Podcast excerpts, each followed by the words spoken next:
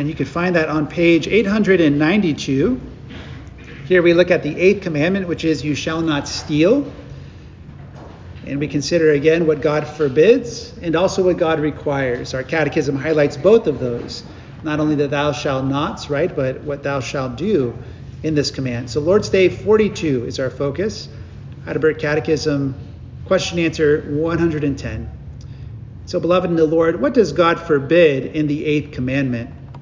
He forbids not only outright theft and robbery, which governing authorities punish, but in God's sight, theft also includes all evil tricks and schemes designed to get our neighbor's goods for ourselves, whether by force or means that appear legitimate, such as inaccurate measurements of weight, size, or volume, fraudulent merchandising counterfeit money, excessive interest, or any other means forbidden by God. In addition, God forbids all greed and pointless squandering of his gifts. Question 111 What does God require of you in this command? That I do whatever I can and may for my neighbor's good, that I treat others as I would like them to treat me and that I work faithfully so that I may help the needy in their hardship.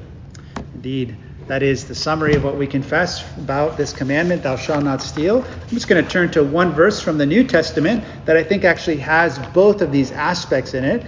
Just one verse from Ephesians chapter 4. Ephesians 4:28.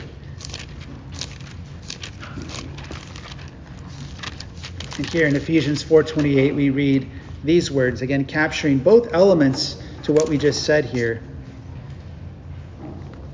In light of the gospel that Paul proclaimed in Ephesians 1 through 3, now he gives some positive instructions, and this is what he says in verse 28 Let the thief no longer steal, but rather let him labor, doing honest work with his own hands, so that he may have something to share with anyone in need. And beloved, this is the word of the Lord. Amen. May He bless this word to our hearts as we meditate upon it together. Well, there's a fun video on the internet by the name uh, by a man named Mark Rober, and he's a former NASA engineer who is now a full-time YouTuber who's helping kids to enjoy science and especially engineering. And one of the fun things that he creates during the Christmas time is this fake package that goes on your porch. I don't know if this has happened to you, uh, but stealing packages from your porch is especially a big problem during the holiday season, right? Where thieves will come and just snatch the various packages that are there. So, engineer Mark Rober creates this fake package that has a tracking device and a video recorder.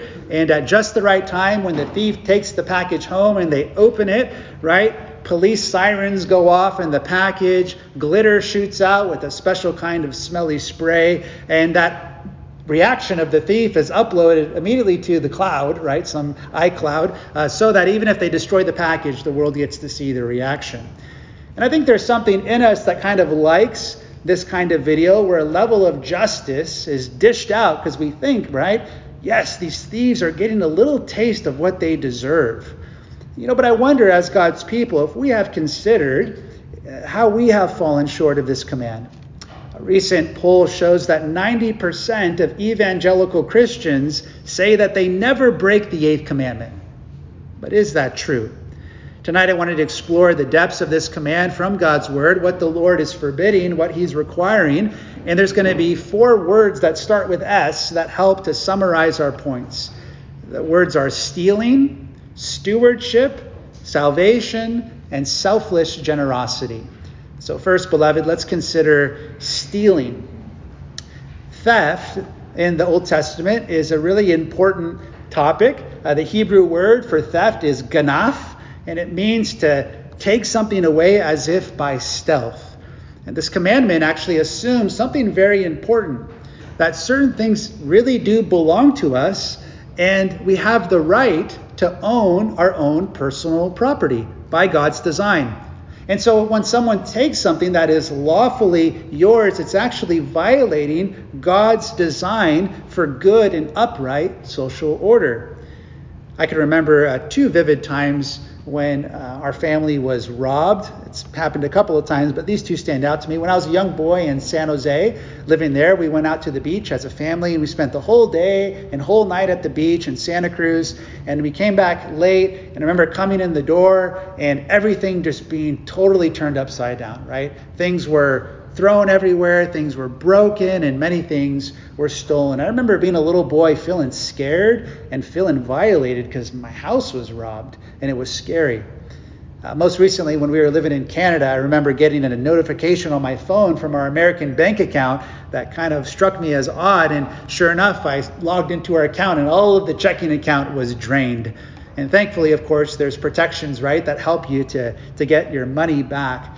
But this is a sad world that we live in with various kinds of theft. Think about it. There's so much kinds of theft today, even more than the Israelites could have ever thought of, right? There's identity theft, there's fraud, there's illegal downloading of music and of movies. There's scammers who constantly call you on the phone and try to get your social security number or your bank info. There's plagiarism of another person's work. Uh, there's shoplifting. The list goes on and on. Right? Citizens can steal from their own government by making false claims for disability or social security, and governments can steal from their citizens by wasting public money and by going into debt without any plan to pay things off. And this steals from future generations. There's various kinds of stealing and theft that the Old Testament talks about. Let me just give you a couple examples. Uh, Exodus 21 talks about man stealing. It says this Whoever steals a man and sells him, and anyone found in possession of him, uh, shall be put to death. Right? Man stealing is wrong because of the inherent dignity of human beings as made in the image of God. You know, even in the Old Testament, there was a category called indentured servitude, where a person could willingly become someone's servant or slave for a time to pay off a debt. But even in a situation like that, where it was willingly, God had set it up so that they would be free in due time if they so desired. In the year of Jubilee, the debts would be canceled and the slaves could go free. And so God highlights in this kind of situation how stealing another man is a grievous sin. Again, Deuteronomy 24 7 If a man is found stealing one of his brothers of the people of Israel, and if he treats him as a slave or sells him, then that thief shall die so you shall purge the evil from your midst. Another category of theft is what we confessed in our catechism as well unfair weights. Proverbs 11, verse 1 A false balance is an abomination to the Lord, but a just weight is his delight. Right? Sometimes people would cheat you in the marketplace by charging you more money uh, for your goods or for your food the scales would be fixed in the owner's favor, and so you would be tricked to pay more. God cares about upright and righteous business practices. He forbids certain business practices that would rob our neighbor. There's a painting of a butcher uh, with a woman, and they're both in this painting smiling at one another a bit deviously. And as you look closely, you see the butcher has his finger secretly pressing down on the scale so he could charge her more for her meat. And the woman is on the other side trying to push up so she could get a little bit of a better deal. Uh, you can think of how people do this in the world today. I remember an account uh, at the very beginning of 2020 when the pandemic was happening in Canada, and how there was a couple who bought up all of the local hand sanitizer and toilet paper, and then they were selling it out at their garage for 10 times the price and they got on the news and people were taking them to task because of this price gouging, right? Taking advantage of people in a time of crisis. God cares about these kinds of things. Another category of theft in the Old Testament was not paying someone's wages. Leviticus 19:13. You shall not oppress your neighbor or rob him. The wages of a hired servant shall not remain with you all night until the morning. Employers can steal from their employees by not paying them for the hours that they put in or paying them less than they said that they would pay. On the flip side, employees can steal from their employers by not fulfilling their duties, by not putting in a hard day's work, Right? If we sign a contract that we will do certain duties, but we are doing things on the job that we ought not to be doing, we are stealing from our employers.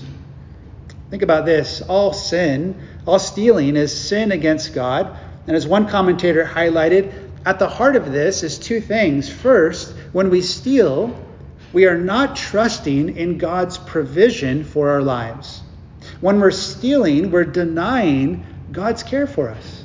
We're saying, Lord, I don't trust that you will care for me in your kind providence as your child. Second, when we steal, we're robbing someone else of God's provision. But again, in this command, we not only see the negative of what we should not do, but we also see the positive. What does God require of us? What does He require of us? And here we come to our second S stewardship. And here we consider how we are to provide for the needs of others. Again, as I quoted from Ephesians 4:28, let the thief no longer steal, but let him labor, doing honest work with his own hands, so that he may have something to share with anyone in need. The thief is not only to cease stealing, but he is to use his time, he's to use his opportunities for the glory of God and for the good of his neighbor. Think about it. He's called to use his skills, his strength, his opportunities that God has given to him to help someone else in need. And he's to use what he gains from his work not just to bless himself, but to bless others. I love this. This is from Jerry Bridges, Pastor Jerry Bridges. He highlights how there's three basic attitudes we could have towards our possessions. The first is this What's mine, well, sorry, what's yours is mine, I'll take it. And that's the attitude of the thief. The second is, what's mine is mine, I'll keep it. And that's the attitude of us when perhaps we're just focused on ourselves and our selfishness. But here's the third one what's mine is God's, I'll share it. And that's the attitude of stewardship. What is a steward, children? A steward is someone who cares for someone else's property a steward is not free to use that property however he chooses, but he must use it in accordance with the master's wishes and intentions. And beloved, in this command, God is reminding us that we are called to be good stewards of his blessings. Two things are true of our possessions. As I mentioned earlier, they do truly belong to us, and so stealing is wrong. But another thing is true they don't ultimately belong to us. Therefore, we are called to use them for God's glory. And we see here, even in this text, how we are to use our treasure, we're to steward our talents, we're to steward our time, we're to steward our treasure first. All of our possessions that we have, we're to recognize they come from God's hand.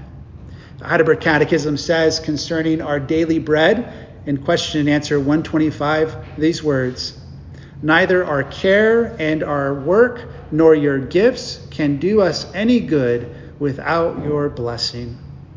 We are to recognize that even if we go out to work to bring home the bacon, as we say, it's God who gives us the strength to do that, and who is the one who ultimately blesses the labors of our hands.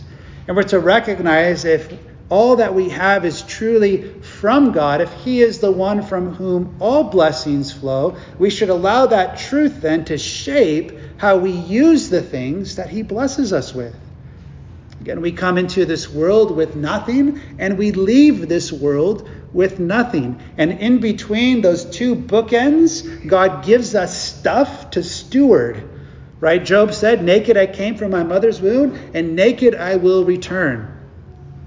And so, everything we have, beloved, think about it. We're to be using for the glory of God, stewarding our possessions well, stewarding the homes that God has blessed us with to practice hospitality and to welcome the stranger in. Steward our finances well by providing for our families, caring for the needs inside and outside the church, providing for the mission of the church throughout this world, providing for people in crisis as we see here with the thief in Ephesians 4:28, he's also called and we're called to steward our talents. Our talents. God has given to us unique gifts and talents and opportunities and we're to use those for his glory. We live in a wonderful country where we have many freedoms and we could receive, many of us, good quality education. We could pursue various kinds of work and opportunities. And God says to us, I want you to be good stewards of these many privileges that you have been blessed with. We're not to be slothful or lazy in our approach to life, but we're to be good stewards of these opportunities that God is putting before us. Children, this means that you are called to be good stewards of your time when you're at school, studying hard, and working well for the glory of God each day because God's blessed you with that opportunity. As adults, we're to be good stewards of the work that God has blessed us with so that we might do good for our neighbor, use our gifts for the glory of God. Also, inside the church, God has blessed us with various talents, various ways that we can enrich the whole congregation by the way God has wired us and gifted us. And the Lord says to us, don't bury your talents. Don't hide your talents in insecurity and in laziness, but steward them well for my glory. And finally, we steward our time well. Every year that God gives us, every day, every breath is a gift of God. And we're called to be using our time well. Make best use of the time, Paul says, for the days are evil. Psalm 90 teach us to number our days that we may gain a heart of wisdom. Beloved, as we hear this command, the positive and the negative parts of it, we can sense how we fall short of this. God has richly blessed us, He's cared for us, but we have sometimes stolen from Him in various ways. We've not always been good stewards of our time, of our talents, and of our treasures. We've squandered resources, we've squandered time, we've wasted years, we've squandered our gifts. Moreover, beloved, and most important, we've robbed God of the glory and the worship that he deserves. Malachi 3, verse 8 says this Will a man rob God? Yet you are robbing me. But you say, How have we robbed you? In your tithes and in your contributions. In Malachi's day, the people were coming into the temple of God and they were offering to him lame sacrifices. As we heard this morning, they were giving to God literally half hearted worship expressed in the kinds of sacrifices they were bringing into the temple. They were robbing God of wholehearted worship. And in Israel's failures, we see ourselves. We see how much, beloved, we need salvation. And that's the third S salvation. The salvation that we have in Jesus can be understood in terms of extravagant generosity on God's part. God provided for us not simply another animal sacrifices, not some great angel or being to come and to die for us, but He provided for us Himself. He provided for us His only Son. In the beginning, think about this Adam and Eve, they grasped at what did not belong to them in order to gain some kind of blessing apart from God. They were robbing God. But what did Jesus do? He willingly gave up what was rightfully his in order to bring salvation and blessing into this world to people like me and you who've robbed God. Jesus gave up his great position in glory for the good of others. Think about this Philippians 2, verse 6 and 7. I'm going to say the King James Version because it has the word robbery in it. But it says, Jesus, who being in the form of God, did not consider it robbery to be equal with God, but he made himself of no reputation, taking on the form of a servant. Although Jesus was equal in glory and is equal in glory with the Father and the Holy Spirit, he humbled himself, took on the form of a servant for our salvation. Jesus on earth gave up his time, he gave up his status for the good of others. He got on his knees and he washed the feet of his disciples. And at the end of, the li- of his life, after he, he suffered all throughout his life, he went to the cross and he gave up his precious life. He poured out his own blood in the place and for lawbreakers like us, like we might know the riches of God's salvation. 2 Corinthians 8 9, for you know the grace of our Lord Jesus Christ, that though he was rich, Yet for your sake he became poor, so that through his poverty you might become rich. Such radical generosity on God's part that he would willingly give his son to save us. And 2,000 years ago, beloved, when Jesus was crucified on that Roman cross, where was he crucified? Between two robbers, between two men who stole from God and who stole from man. According to Isaiah 53:12, he was numbered among the transgressors.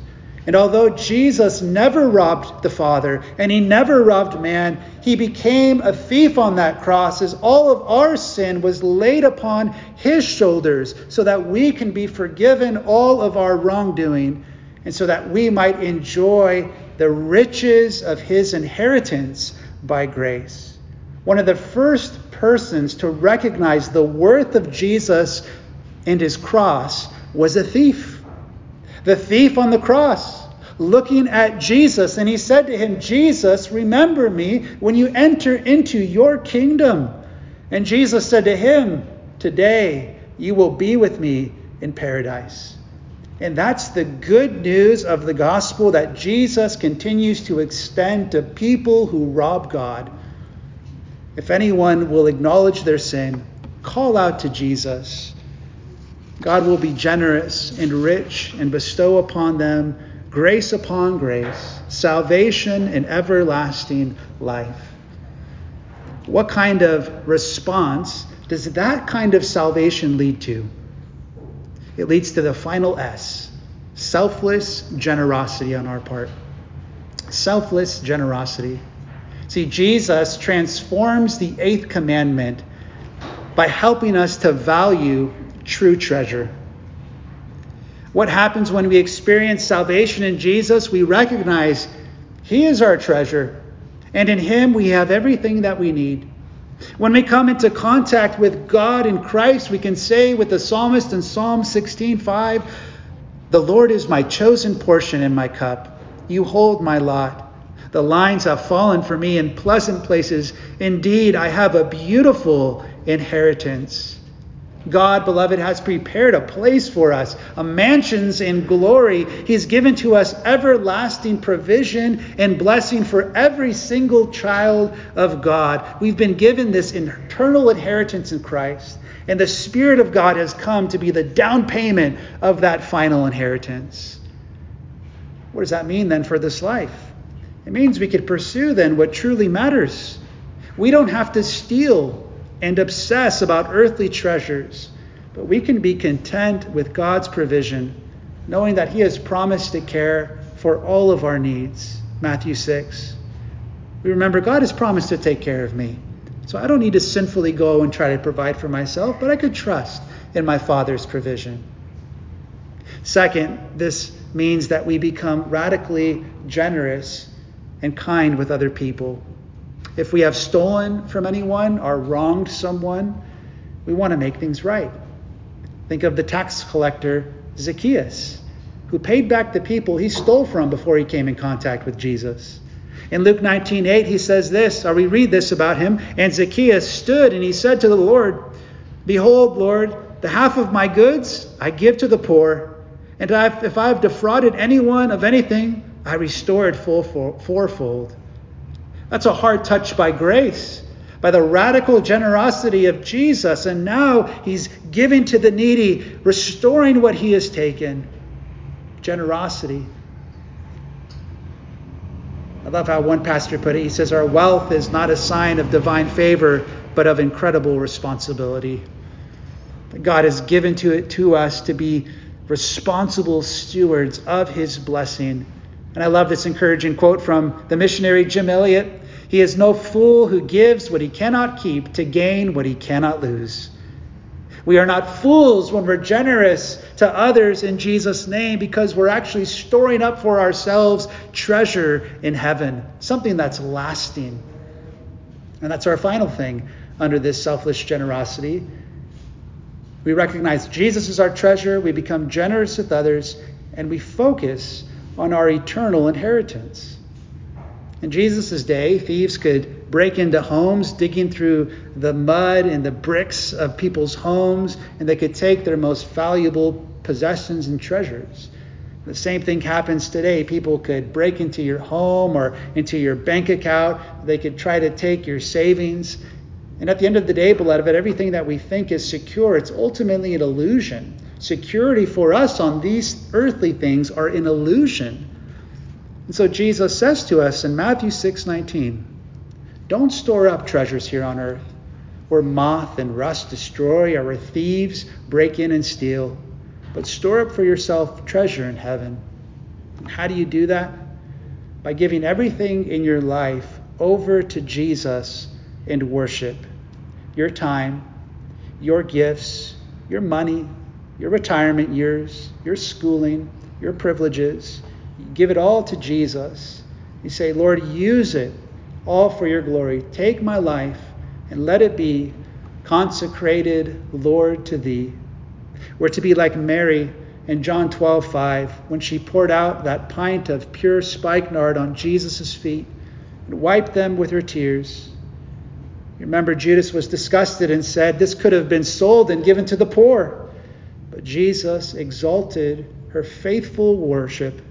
She did not waste her treasure on Jesus, and neither do we when we give our lives to him. Beloved in the Lord, in Jesus, we have been given a beautiful inheritance. An inheritance that Peter says is imperishable, undefiled, unfading, kept in heaven for you.